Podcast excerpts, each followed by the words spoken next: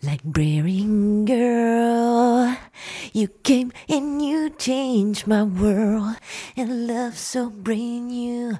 Librarian girl. Добре дошли, приятели, в седмицата, в която се навършват цели 4 месеца свободно падане, подкаст за щастието и също така седмицата, в която разбрах, че Майкъл Джексън не пее за библиотекарка в тази песен. Аз съм Лили Гелева, сряда е и сме заедно 16 пъти свободно падане. Ooh, yeah!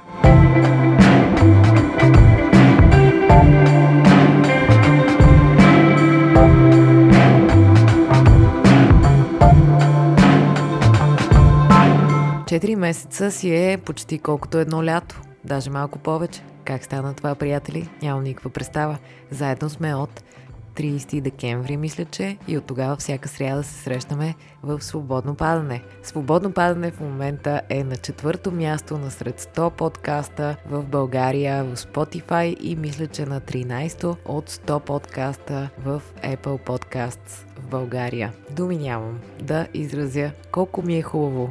Колко ми е хубаво благодаря ви, приятели. Обикновено в тези дни, в които се навършват някакви месеци от свободно падане, ви разказвам, що за хора сме, според статистиките, които имам от някои от платформите, където се намира свободно падане. Свободно падане е слушано в България, Германия, Англия, Холандия, Штатите, Австрия, Франция, Македония, Белгия, Испания, Италия, Гърция, Швейцария, Ирландия, Обединени арабски емирства, Полша, Швеция, Дания, Норвегия, Румъния, Сингапур, Словакия, Русия, Молдова, Япония, Австралия, Чили, Малави, Люксембург, Етиопия, Турция, Канада, Гърция, приятели, преди горе-долу свободно падане беше ходило където съм ходила и аз. Вече мога да кажа, че свободно падане е категорично ходило на много повече места от мен. Благодаря ви за тази възможност да пътувам през времето и пространството и да се срещам с вас. Благодаря ви, благодаря ви, благодаря ви. Гошко също ви благодари. Хърка си по традиция до мен. Той скоро има рожден ден и то през април. Моя ко-водещ на свободно падане, най-сладичък на света по традиция за четвърти път ми гостувате и задавате своите въпроси и аз се опитвам да ви отговоря. Който от вас е слушал другите такива три епизода на Свободно падане в края на първи, втори и трети месец, знае, че не успявам да отговоря на всички въпроси, но правя всичко по силите си и така взимам си телефона и зачитам въпросите. Кое те кара да движиш напред? Кое ме кара да движа напред? Има едни такива малки проблясъци, в които се усещаш свързан и успяваш да се насладиш на това, че те има, че се намираш тук, че можеш да си поемеш въздух, да докоснеш нещо, да чуеш нещо, да видиш нещо красиво.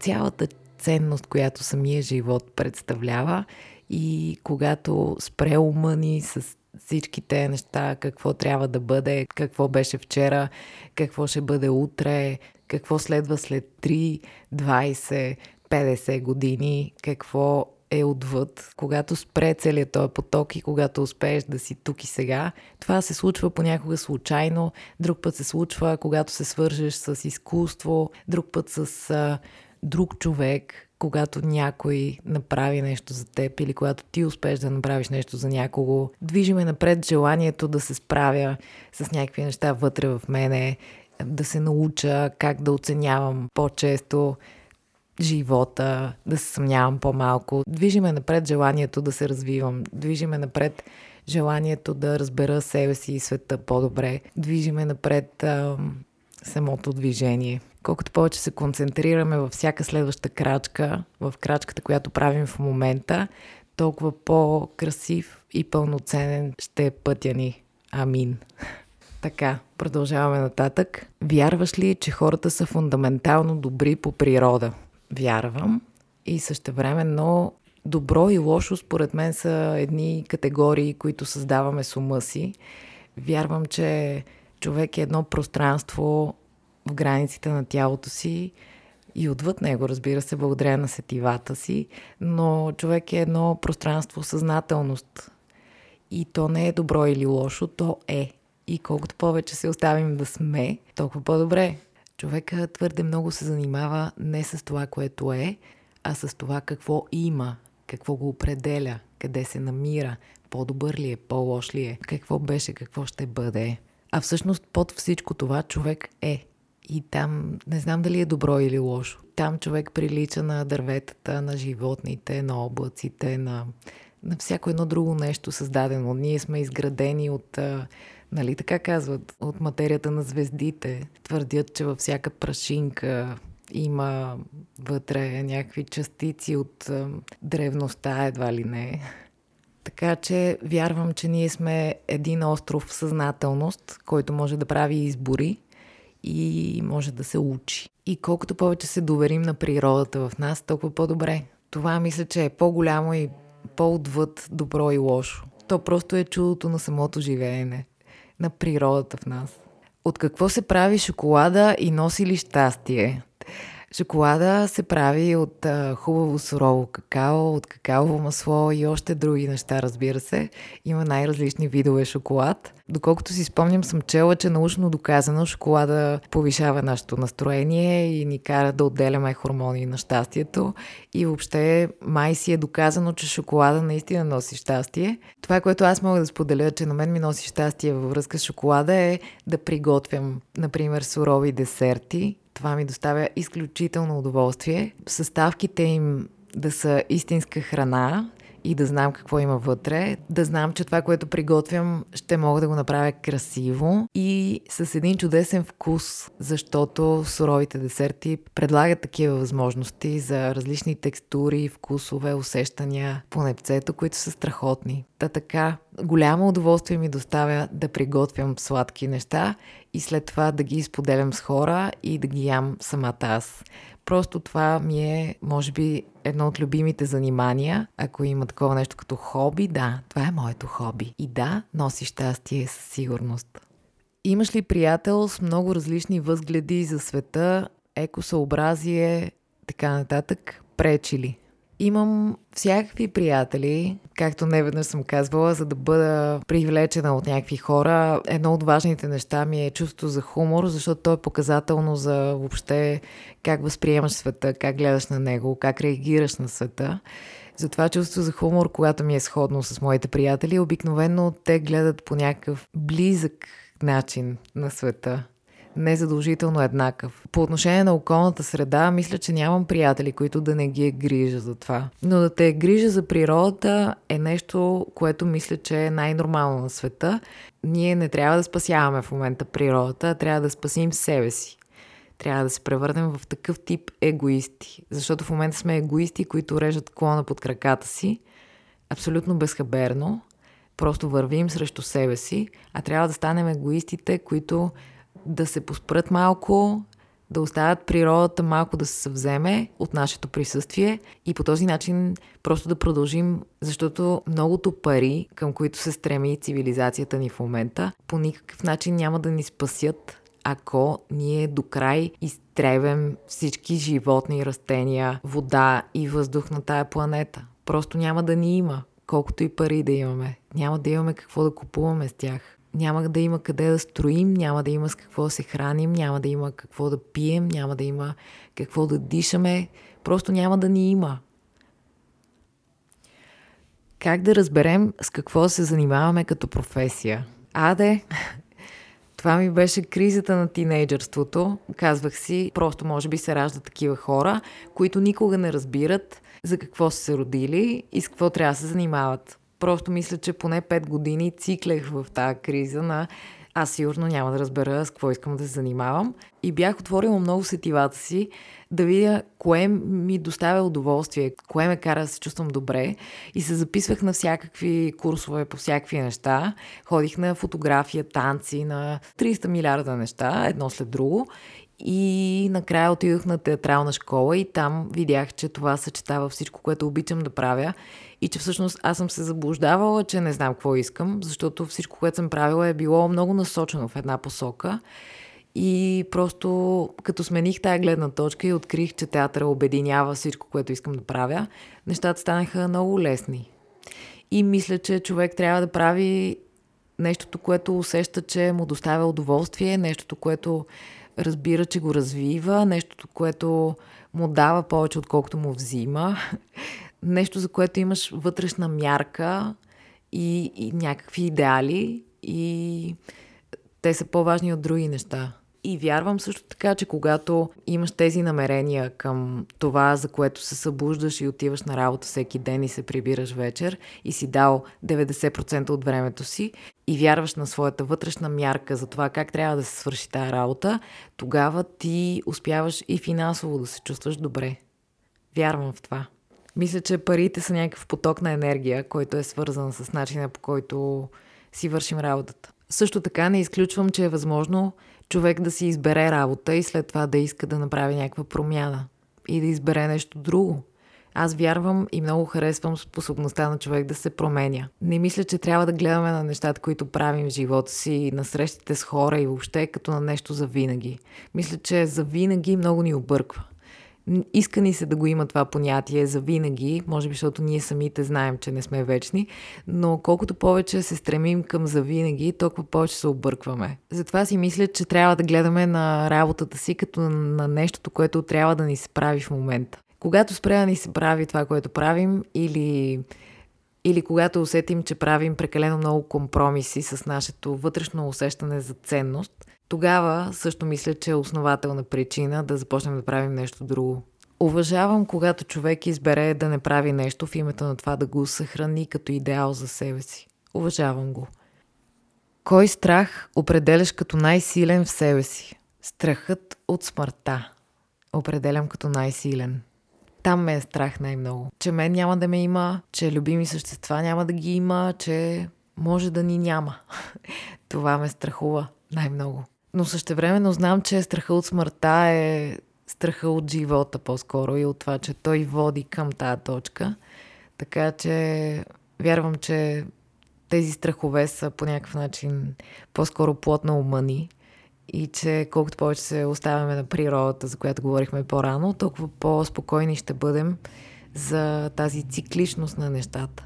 И че вероятно смъртта е някаква метаморфоза по-скоро, че се превръщаме в нещо друго. Нали, ние самите казваме, ние хората казваме, че нищо в природата не се губи. То просто се трансформира. Вероятно и с а, човеците е така. И с живите същества като цяло. Какво те вдъхновява, когато далеч не ти е до вдъхновение? Вдъхновяваме да сменя рязко страницата, песента, мястото, компанията, вдъхновяваме просто да, да се взема в ръце. Мисля, че ние хората разбираме вдъхновението по този начин. Вдъхновяваш се и правиш крачка. А всъщност, според мен, ако погледнем под лупа, ще видим, че всъщност първо се прави крачката и после идва вдъхновението. Мисля, че ако разчитаме на тая логика, ще живеем много по-добре. Ако осъзнаем, че нашите действия създават среда за вдъхновението а не да очакваме вдъхновението да създаде средата и предпоставките за еди си какво. Мисля, че човек трябва да се превръща в едно а, гнездо за вдъхновение. и да го оставя то да мъти и да снася и да е, ражда плодовете на своя комфорт, който ние, нали, да сме му създали на вдъхновението. Откъде можем да се здобием с стикер на свободно падане? Хубав въпрос. Напоследък все по-често. Да, свободно падане вече си има стикери. Много симпатични, кръгли, сини, много хубави.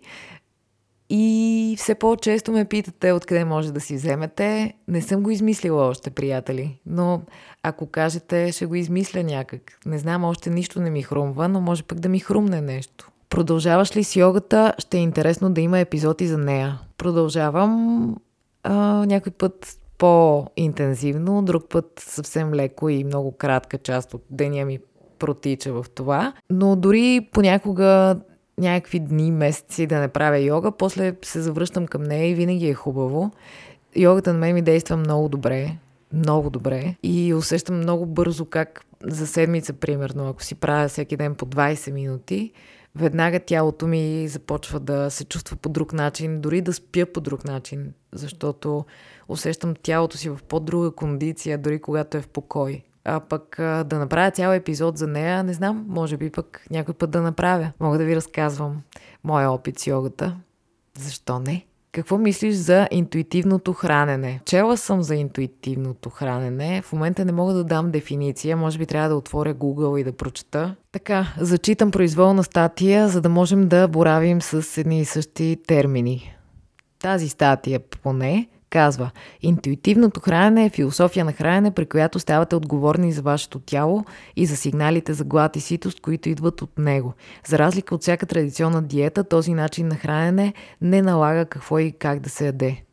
Вместо това, интуитивното хранене учи, че човека, който може най-добре да прецени как да се храни, сте самите вие.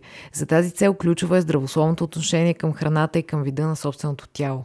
За съжаление, храненето е престанало да бъде интуитивен процес при много хора, защото не се хранят, когато са гладни и не спират, когато са сити.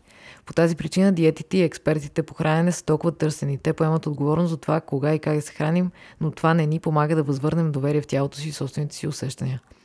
Не мога повече да чета. По това, което прочетох, по някакъв начин мисля, че да, се храня интуитивно, а иначе всяко обличане в думи на начин по който човек се храни малко ме притеснява. Дори да го наречем интуитивно, нещо, което сега, както прочетохме, звучи приятно и близо до когато се довериш на тялото си и на нуждите му и приемаш храна, която удовлетворява тези нужди. Да, харесва ми, просто мисля, че с биографията на толкова много диети, през които съм минала, хранително разстройство и така нататък, съм стигнала до там, че не желая да наричам по никакъв начин начина си на хранене. Поставянето в някакви рамки ме ограничава и не искам да го определям. Да, аз се доверявам много повече на инстинктите на тялото си, на сигналите му.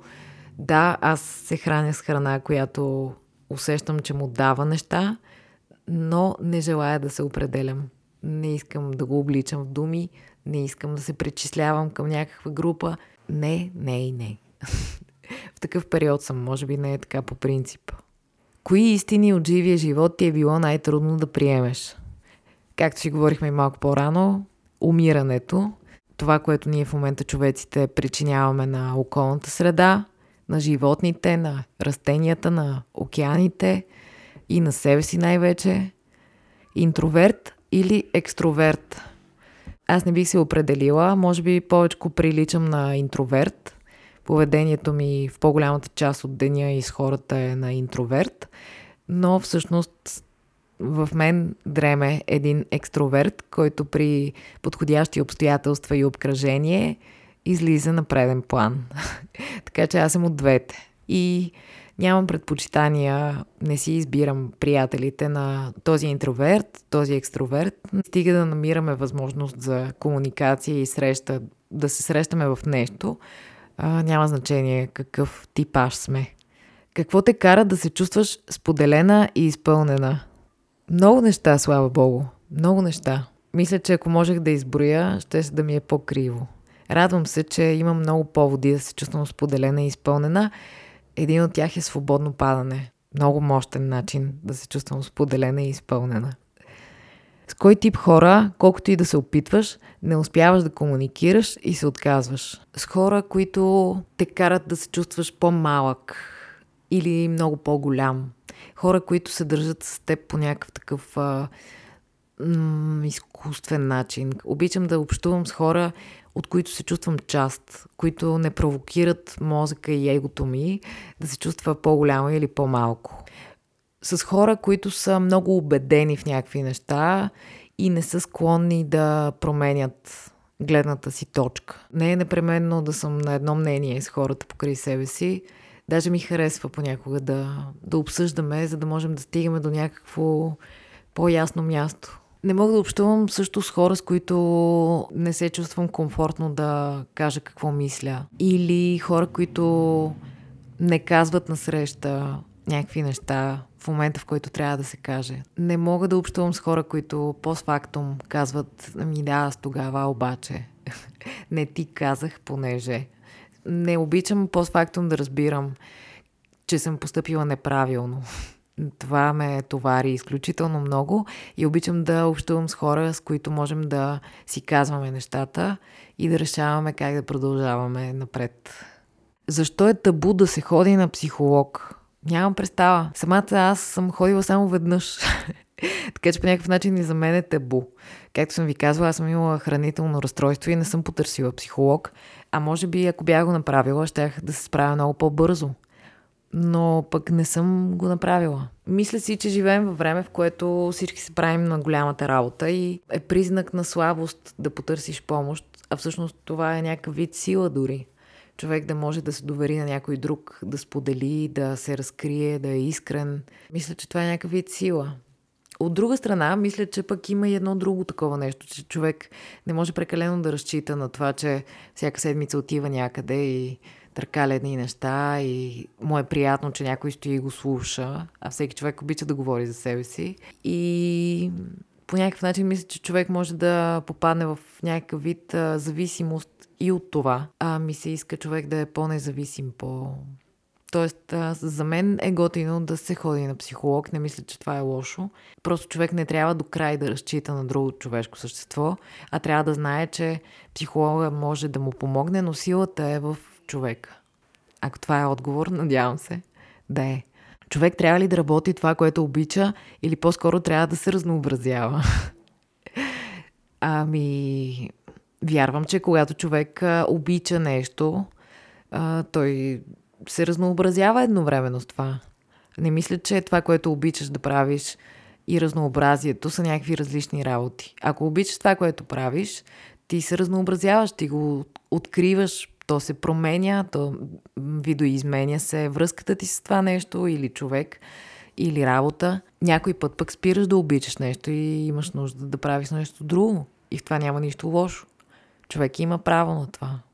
Как се справяш с нещо, което ти е трудно? Как ставаш по-добра и с нови умения? Трудно. Аз не мога да разгранича кое ми е трудно, защото не го умея и кое ми е трудно, защото просто нямам нужда от това нещо в момента. Уча се и всеки ден медитирам върху това да мога да разгранича тези неща. И когато усетя, че нещо ми е трудно, защото ми дисбалансира вътрешния свят, тогава се отказвам от това нещо. Когато усетя, че нещо ми е трудно, но ме развива, тогава приемам това нещо. Смяташ ли, че един безгрижен човек може да стане добър актьор? Много любопитен въпрос, много важен, с не много прост отговор обаче, според мен. Но има няколко неща покрай него, за които си струва да си поговорим. Например, сред много от артистите, мои наблюдения, има едно неписано правило, че едва ли не трябва живот ти да е провал, за да си добър на сцената и да има какво да извикваш в паметта си, ако трябва да се разплачеш, примерно, в дадена роля, която го изисква. И това схващане, как да кажа, приютява и се грижи да поддържа една китка от всякакъв вид саморазрушително поведение. Защото той е все едно присъщо на артиста. Той страда, той е хиперчувствителен, той е един оголен нерв. Но какво си мисля аз по този въпрос? Ако един човек не е емоционално зрял и не се е срещнал с проблемите си и не се опитва съзнателно да се справя с тях, този човек не може да борави с тях. Другата страна на отговора ми, на въпроса ти обаче, също не е за подценяване. И отговора ми също е въпрос. Съществува ли според теб, според вас, аз също разсъждавам върху това, дали съществува истински безгрижен човек? Какво означава си безгрижен човек? Може ли един човек да няма грижи, ако го е грижа за някакви неща? Сложна работа.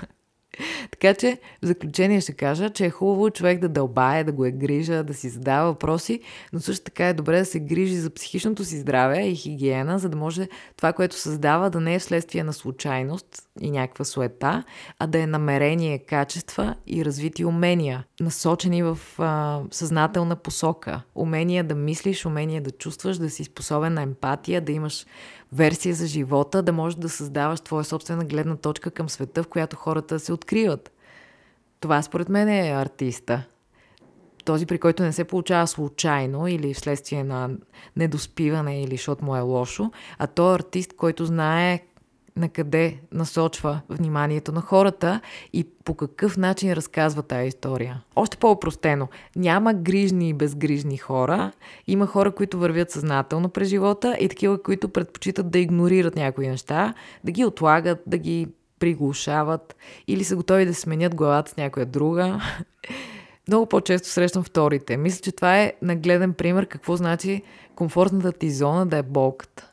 Разбира се, всички сме или сме били там, просто за мен един истински артист не смита под килима нещата, нито ги търси самоцелно, а се среща съзнателно с тях и по този начин може да ги трансформира в творчество, което е един next level.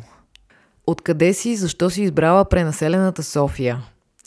Аз съм родена в София, харесвам София, чувствам се добре в София. Давам си сметка, че е пренаселена, мръсна и че има много тегавини покрай това, как тя се управлява и в какво се е превърнала, но същевременно вярвам и знам, че тя ми дава възможности в работата ми и въобще в начина на живот, който бих искала да водя. И затова София в момента е най-подходящо място. Иначе съм живяла и във Варна. Там съм израснала, там съм карала училище, но пък София ми дава неща, които, уви, Варна не може да ми даде, колкото и да я харесвам. Но вярвам, че в един момент ще стане така, че няма да има значение в кой град се намирам. Но за сега София ми харесва. Какво мислиш за развитието на изкуството в България? Има ли почва за развитие и оценява ли се? България има страхотни артисти, има много интересни хора с много интересен начин на мислене и възприемане на света. Има обаче и много аматьорщина. Има много имитативност. Има хора прекрасни, които са жадни за изкуство, за култура, за театър, за музика, за концерти, за изложби, за всякакви неща, за кино, но не съм сигурна дали малко не се подценяват тези хора. Мисля, че публиката е много по-умна, по-сетивна и по-емоционално зряла от повечето неща, които се наричат изкуство в България. И с две думи да обобщя, мисля, че самите хора на изкуството в България трябва да се оценяват повече и да се стремят да скачат по-високо. Как си представяш да бъде изживян един перфектен ден? Just a perfect day. Problems are left to lose. Пуснете си на Лурид Perfect Day. Чудесна песен.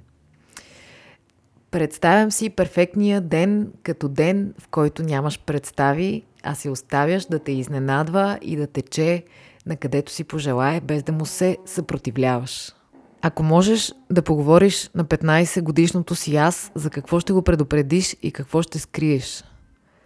Това не знам дали не е материал за цяло предаване. Много бих искала понякога да поговоря с тинейджърското си аз и оттам да се свържа с хората, които са на тая възраст в момента и ме слушат, за което им благодаря.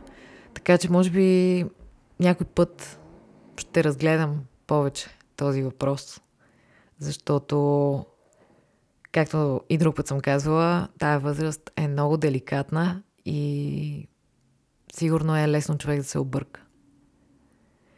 Какво за теб е изневярата? Както се казваше в улицата, в изневярата има хем вяра, хем изне. Защо няма Министерство на щастието в България според теб? Какво не достига? Защото мисля, че ние в България имаме нужда така по-бейсик министерствата първо да ни се задвижат и да усетим някаква ефективност и тогава ще стигнем и до Министерство на щастието. Мислила ли си да четеш книги онлайн, бих слушала, ако имаше с твоя глас? Мислила съм понякога. Имали сме такива намерения с мои приятели и писатели, но за сега още не се е случило. Не знам, може да се случи. Благодаря. Кога за първ път каза обичам те? М- още никога не съм го казвала на никого. не знам, не помня. Не знам. Нямам спомени. Според мен съм казвала обичам те преди да помня, че съм го казала. Мисля, че веднага, щом съм можела да изговоря тези букви една до друга, съм го направила. много, много по-късно обаче разбрах за романтичната нагласа към друг човек. Мисля, че по-късно от връзниците си.